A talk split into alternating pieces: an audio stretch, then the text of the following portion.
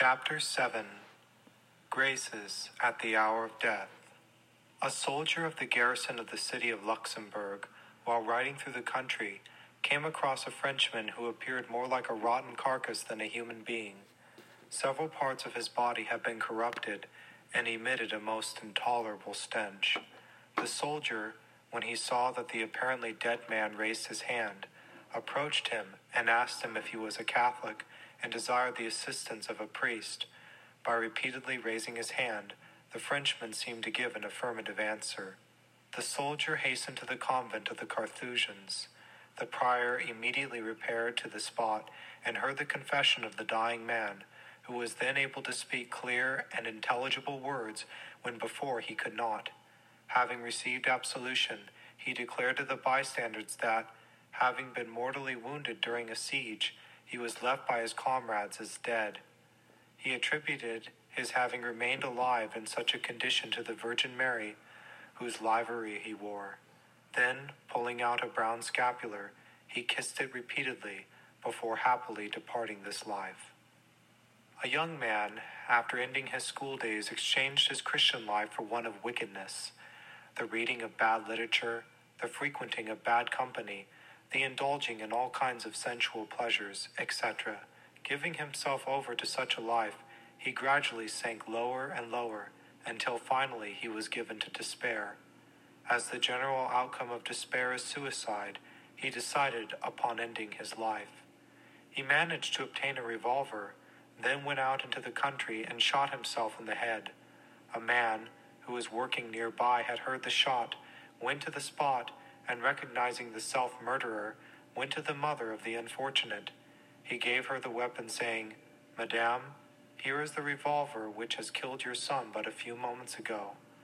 These imprudent words struck the heart of the mother so heavily that she was on the point of losing her mind, and the bystanders had all they could do to keep her from throwing herself out of the window. While some were consoling the mother, others went to get the body of her unfortunate son. Did he die suddenly? No, he is still alive. The priest and the physician are called. The latter examines the wounds. The bullet went through the brains, and thus there is no hope, no salvation for this earthly life. The sick man now recovers consciousness, and the priest hears his confession and gives him the last sacraments.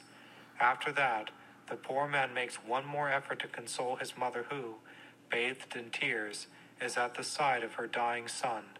He opens the clothes which cover his breast and shows her the scapular, the only sign of religion that he retained during his life of sin and vice. In my earlier days, he said in a broken voice, I used to pray to Mary, and this is the reason why she showed me mercy today. These were his last words, and all who heard them were convinced that the scapular had been his anchor of salvation. Some are careless in wearing their scapular, some take it off and forget to put it back on, others neglect to replace it immediately when it's torn. The following story should inspire one to be more careful. A lineman, while carrying some blocks on his shoulder, was struck by an approaching train and wheeled around, receiving a fatal blow on the head.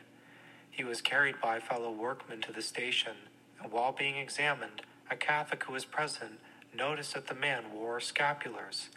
He ran at once to St. Anne's Church for a priest.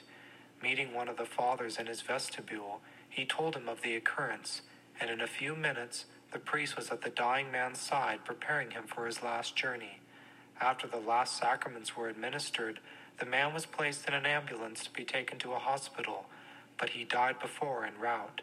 If not for his scapular, this poor soul might have gone to the judgment without the rites of the church. The apostle of the poor and laborers, as Father Milleriot was known, was conducting a mission in a prison in Paris. Having heard the confession of a female prisoner, he enrolled her in the brown scapular and exacted from her the promise never to part with it. Some days after, he met this same woman in the courtyard of the prison.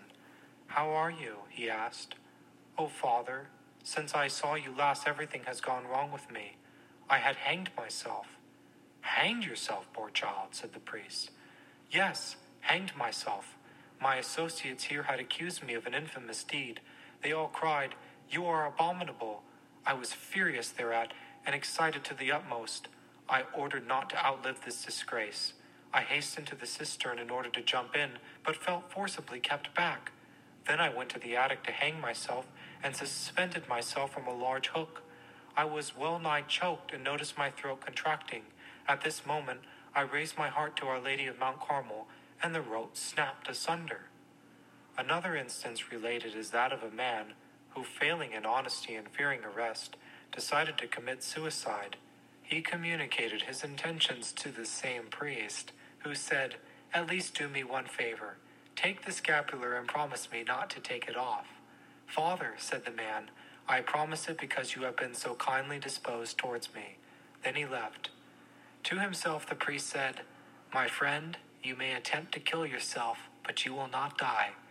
Some days after, this the unfortunate man was overcome by a temptation of despair. In order to carry out this awful design, he leapt into the Seine. He couldn't swim. He tried twice to keep under, but in vain. The scapular had saved him. He became ill and was converted. An aged officer whose age reached far into the 90s became an out and out skeptic and lost the faith by reading the works of Voltaire. He became suddenly ill. All his friends tried to persuade him to receive the holy sacraments, but in vain. A priest sent him a scapular, enclosing a note saying, You will do me a great favor by wearing this. The old officer did as requested. The Mother of God then showed her power and maternal love. After taking the scapular, the officer devoutly confessed his sins, received Holy Communion, and until the end persevered in his devotion to our Blessed Lady of Mount Carmel. One of the Carmelite missionary in India narrates the following facts published in the Chronicles of Carmel.